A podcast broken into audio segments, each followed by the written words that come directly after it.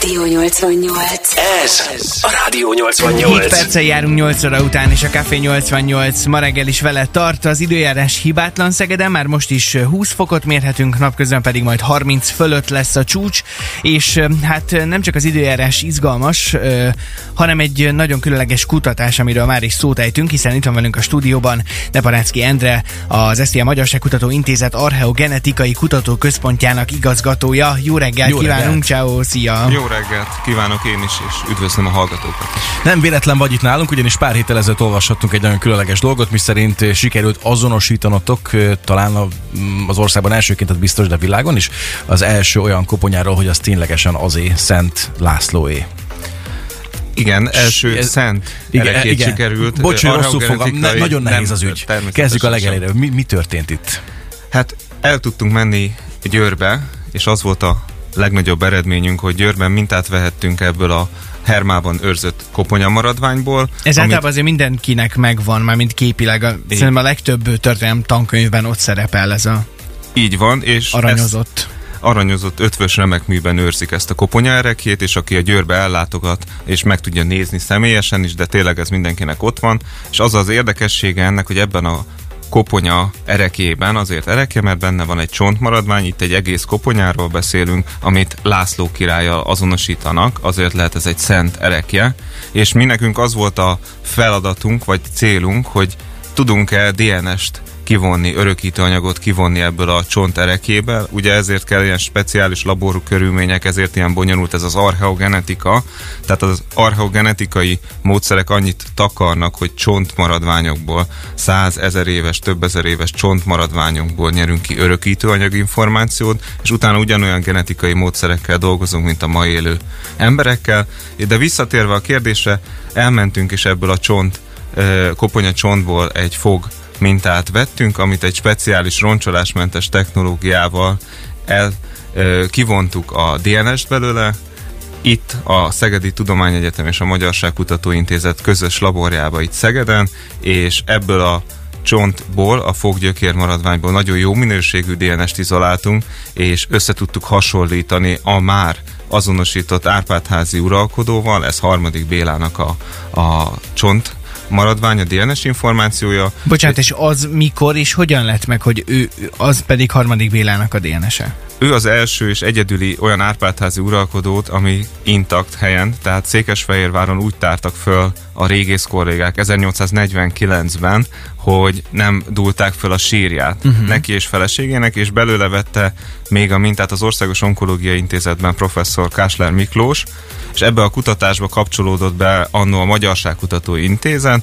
és mi már megszekvenáltuk úgymond teljes genom, tehát teljes örökítőanyag szinten harmadik Bélát és feleségének és a földi maradványát. Ennek a segítségével tudtuk összehasonlítani, ha sikeresen kinyerünk László királyból DNS-t, akkor össze tudjuk hasonlítani, hogy mind a kettő egyrészt ugyanazzal az Y-kromoszómával, férfi kromoszómával rendelkezik, ami az Árpádházi uralkodókra jellemző, mert férfi ágon öröklődik. Az Y-kromoszóma és a trón is férfi ágon öröklődött, uh-huh. de hogy a pontos rokonsági fokok megmondásához pedig a testi kromoszómák összehasonlítására volt szükség, és ha a kettő között László király és harmadik Béla között a családfán látható öt generációs távolság van, akkor száz százalékban le tudtuk írni, hogy a Hermában tényleg László király van, Szent László király, és így az első, a világon az első olyan szent, erekje, amit archeogenetikai módszerekkel is azonosítottak, és vice versa igaz, tehát ha 5 generációs távolság van, az ugyancsak megerősíti azt, hogy harmadik Béla pedig harmadik Béla,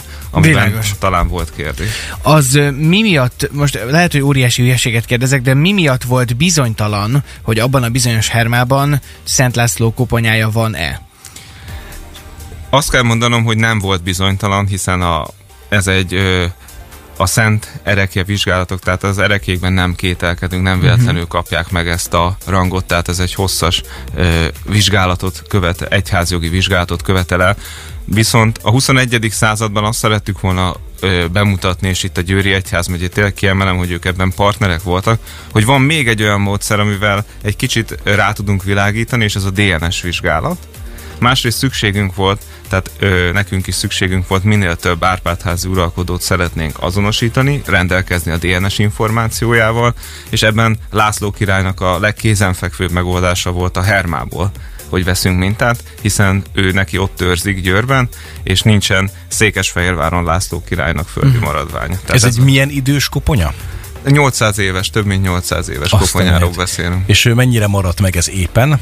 Nagyon jó a megőrződése a koponyának, azt el tudom mondani, hogy egyébként meg a sajtós anyagokban is láthatók róla fo- ö, fotók, és nem csak azt készítettük el, hanem háromdimenziós szkennert is vittünk itt a mintavételre, úgyhogy fél mikronos pontossággal beszkenneltük a koponyának a, a koponya felületén, és majd a későbbiekben, hogyha lesz rá módunk, szeretnénk egy digitális arcrekonstrukciót is készíteni, és ezeket megtámogatni a DNS adatokkal, hiszen azt tudjuk, vagy nyilvánvaló valamennyire, hogy lehet az örökítőanyag információból olyanokat, hogy hajszín, szemszín prediktálni, és így a, a digitális arcrekonstrukcióval pedig meg is tudjuk majd nézni egy VR szemüvegen keresztül akár, és nem egy kész anyag lesz, ahova el kell menni, hanem tényleg egy múzeumban fölveszi valaki ezt, és tudja mozgatni a, a Azt koponyát, sze, szembenézni vele.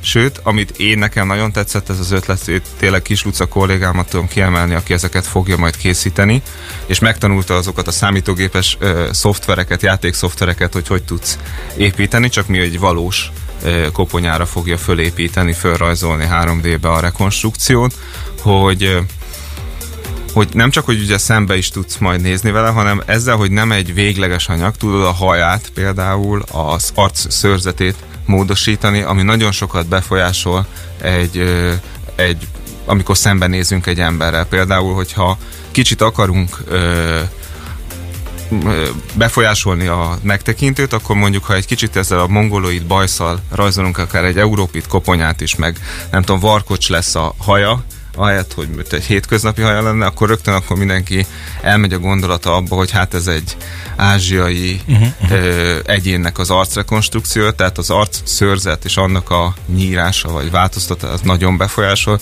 és ugyanúgy befolyásol a testú is. Tehát ugye van egy vékonyabb, egy idősebb, a, a, vagy egy nem annyira vékony testalkatú ember, annak is teljesen más, és ha digitálisan készítjük, és ezeknek lesz formája, ezekből tudunk módosítani. Tehát, és akkor láthatjuk, hogy mi az a határtól ígérték egy ilyen arcrekonstrukcióval, és ezért szerettem volna én digitálisan készíteni, hogy ne egy végleges forma legyen, viszont mi az a legjobb érték.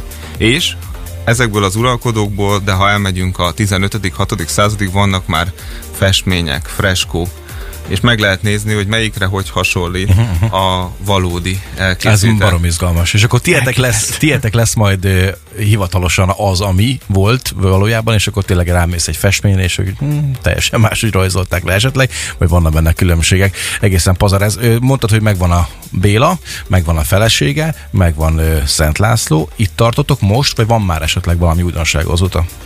Igen, ebben a publikációban, a Szent Lászlós publikációban közöltük azt a azt az eredményünket, hogy nem csak őket sikerült azonosítani, hanem van még egy Árpádházi családtag, ami a jelenlegi adatok alapján teljesen egyértelmű, hogy harmadik Béla unokájáról van szó. Harmadik Béla unok, négy unokája volt, és az antropológiai és a történeti adatok alapján a négy unokája közül minden valószínűség szerint a jelenlegi tudásunk szerint ez Halicsi András herceg, ami azért érdekes, mert ő herceg volt, és csak azt tudtuk, hogy hol halt meg, viszont a történeti adatokból nem volt meg a temetkezési helye, ami nem azonos a halálozási helye sok esetben, és, de az, hogy nem volt meg, azon kívül meg megtaláltuk most Székesfehérváron.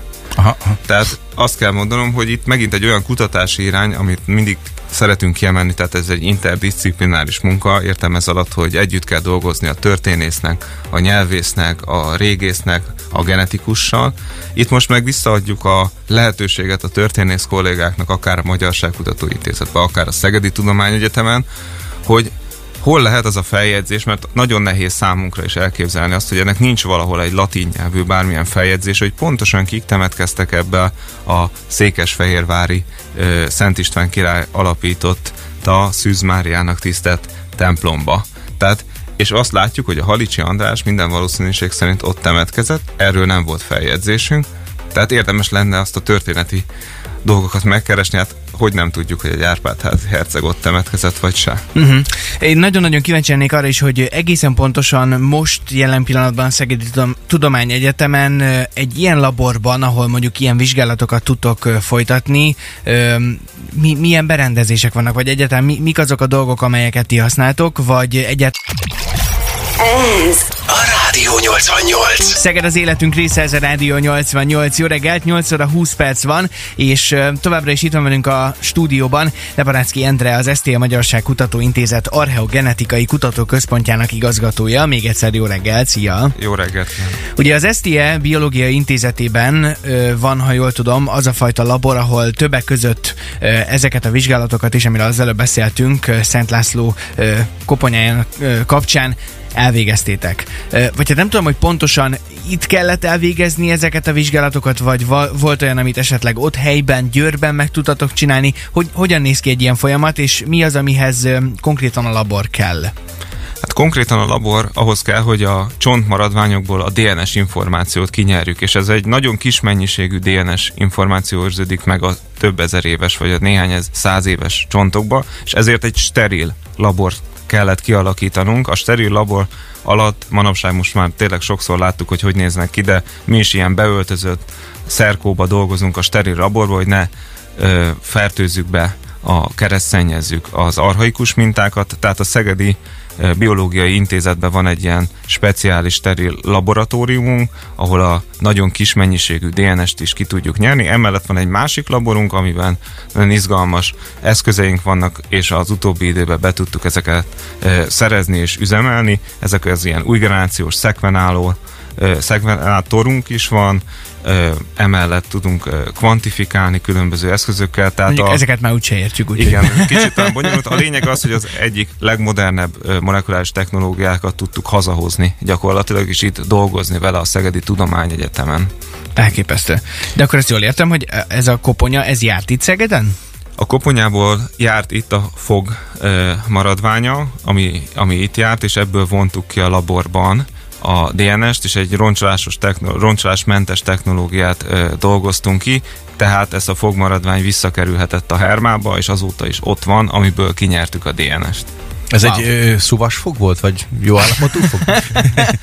Nyilván ennyi idő után ezt nehéz megmondani, és ezen kívül volt koponyán belüli mintavételetek is, hogy, egy, vagy csak a fog? Egy kis mennyiségű koponyából kinyerhető sziklacsont port is vettünk kontrollként, abból nem volt olyan jó minőségű a DNS, tehát az összes eredményünk nagy része ebből a fogból kivont DNS-sen lett lefuttatva, kielemezve. Olvasni jött is, hogy az Anzsuház is szóba jöhetett, emiatt lehet, hogy utaznatok is kell majd, esetleg Nápolyba? Az hogy is van az a sztori? Ugye Egyelőre tudjuk az Árpádházi uralkodókat azonosítani, és itt most visszakanyarodunk a Székesfehérvári ö, osszárium kutatására, ahol több száz csontmaradvány közül kell legalább 15 uralkodót ö, azonosítani, vagy legalábbis szeretnénk azonosítani. Több Árpádházi uralkodót már sikeresen azonosítottunk ezen alkutatási témával, hiszen az Árpádháziakra jellemző génszakaszokkal, marker mintázattal rendelkezünk. Ahhoz, hogy tudjunk vegyesházi uralkodókat azonosítani, olyan közeli rokonokat kell biztos pontként kijelölni, ahol nem volt a történelem viharaiban olyan szerencsétlen helyzet, hogy földulták a sírjaikat, mint Székesfehérváron az uralkodóinknak, és Nagy Lajos, Károly Róbert azonosításához szükségünk van olyan anzsú felmenőkre, vagy közeli rokonokra, akik biztos háborítatlanul nyugszanak a sírjukba, és ezért a legkézenfekvő megoldás az anzsú uralkodóknak a fő temetkezési Nápoly, és ott több anzsú ö, felmenővel is rendelkezünk, de az Árpádházi királyné lenne a legkézenfekvőbb, aki, akinek a kapcsolata révén lehetett egyébként magyar király, Károly Robert vagy Nagy Lajos is. Nem tudom, hogy erről mi az, amit mondhatsz, és mi az, amit nem az, hogy mondjuk engedélyt kapjatok arra, hogy akár Nápolyban, vagy akár Székesfehérváron egy-egy ilyen sírt feltárjatok, vagy mintát vegyetek, ez, ez egy bonyolult folyamat, vagy, vagy hogyan néz ki ennek a menete? Hát jó példaként el tudom mesélni azt, hogy ugye Horvátországba jártunk másfél évvel ezelőtt, ahol egyébként Hunyadi Mátyás fia és unokája nyugszik Lepoglavában, és ott is egy hosszas, majdnem két éves előkészítő munka volt, akkor még az EMI segítségével, de a külügy is bekapcsolódott a Magyar Kulturális Intézetek, amik Horvátországban vannak. Tehát azt kell mondanom, igen, ez egy hosszas egyeztetés, hiszen akár műemlékvédelmi helyszíneken, végzünk roncsolásos bontást, tehát a sírhely fölnyitása, ugye egy szentélyen belül az nem egyértelmű, hogy minden e, láthatatlan nyoma lesz, tehát ezek egy hosszas egyeztetések, és azon kívül pedig, hogyha a csontból ugye mintát vegyünk, ott igazolnunk kell azt a tudást, amit ezekben a publikációkban már rendelkezünk, azzal, hogy mi itthon roncsolásmentes módszerrel tudunk akár dolgozni, ez egy plusz pont, a, az engedélyeztetés területén, mert nem fog sérülni a csontmaradvány. Ezt tudtuk megígérni egyébként Horvátországban is, és ott elmondhatom egyébként annyira pozitív volt az együttműködés végkifejlete, hogy végig ott volt mellettem a horvát egyház részéről és a horvát állam részéről egy-egy delegált, aki figyelte a munkát egész hétvégén, hogy hogy veszek mintát Korvin János és Kristóf földi maradványaiból, és utána oda lett nekik is adva a csontmaradvány, hogy nézzék meg, hogy honnan vettünk ö, és mind a ketten forgat, ott voltak végig mellettünk, és nem találták meg, hogy honnan lett a mintavétel, és ez olyan szinten ugye örömmel töltötte el őket, mert tényleg nem látható az a mintavétel, ahogy dolgozunk, és ez egy jó példa. Horvátországban jó a kapcsolatunk, én azt gondolom, hogy ez a világ többi pontján is egyébként az állam részére is egyébként egy nagyon jó együttműködési forma, hiszen a kulturális együttműködéseket segítik az ilyen ügyek, hogy mi valójában csinálunk is valamit, akkor ott találkoznak felsőbb, közép-felső vezetők egymással erről tudnak beszélgetni, tárgyalásokat folytatni, nekünk kutatóknak meg egy nagy segítség, hogy nem nekünk kell ezeket a tárgyalásokat közvetlenül lefolytatni, és meg tudjuk valósítani. És azért azt gondolom, hogy egyébként az egész Európa számára, vagy Közép-Európa számára fontos, hogy egy ö, méltó nyughelyet biztosítsunk, mert nem csak magyaroknak, nekünk fontos ez a, az osszáriumban nyugvó királyok, ha csak a magyar királyság területére gondolunk, azért az egy több nemzet számára fontos uralkodó volt Hunyadi Mátyás, de akár Nagy Lajos is azért eléggé kiterjedt birodalom fölött volt, tehát nem csak a magyarok szeretnének szerintem ebbe a sírhelyhez ellátogatni, akár ebbe a digitális múzeumot megnézni, hanem én ezt szeretném egy Európa szintű vagy világszintű, és itt a Magyarságkutató Intézet részéről biztos száz százalékig megvan bennünk a motiváció, hogy egy egy olyan dolgot alkossunk, ami nem kizárólag minket tölt el majd büszkeséggel, hanem tényleg azokat az utód nemzeteket is, akiket nek köszönhetik, hogy mai napig élhetnek, élhetünk itt Európában valamennyire. Összeköt minket azért a sors itt Közép-Európában, és ezt, ezeket az uralkodók személye erre átvitte jó lenne, hogy ezeket bemutassuk. Ez nem egy is, baromi szép küldetés. Nem is gondolnánk, hogy szegedi kutatók milyen dolgokat visznek véghez az országban, meg, meg Európában, meg akár világszerte. Á, nekem csillag a szem. Nagyon szuperek vagytok, tényleg le a kalap előttetek. Ha ilyen kicsit, tényleg csak a hajszával lennék okosabb, már mennék hozzátok Nagyon szuper, le a kalap szeretettel egyébként. Nagyon, szép, nagyon tudok ecsettel ilyen különböző porszemeket elsöpörni Gondolja ezt, Marci, hogy ilyen egyszerű a munkát. Nagyon szépen Jó köszönjük. továbbiabban is. A lehető leg, legnagyobb sikereket kívánjuk nektek. Köszönjük szépen, hogy itt voltál velünk. Köszönöm a meghívást. Ez a, a Rádió 88.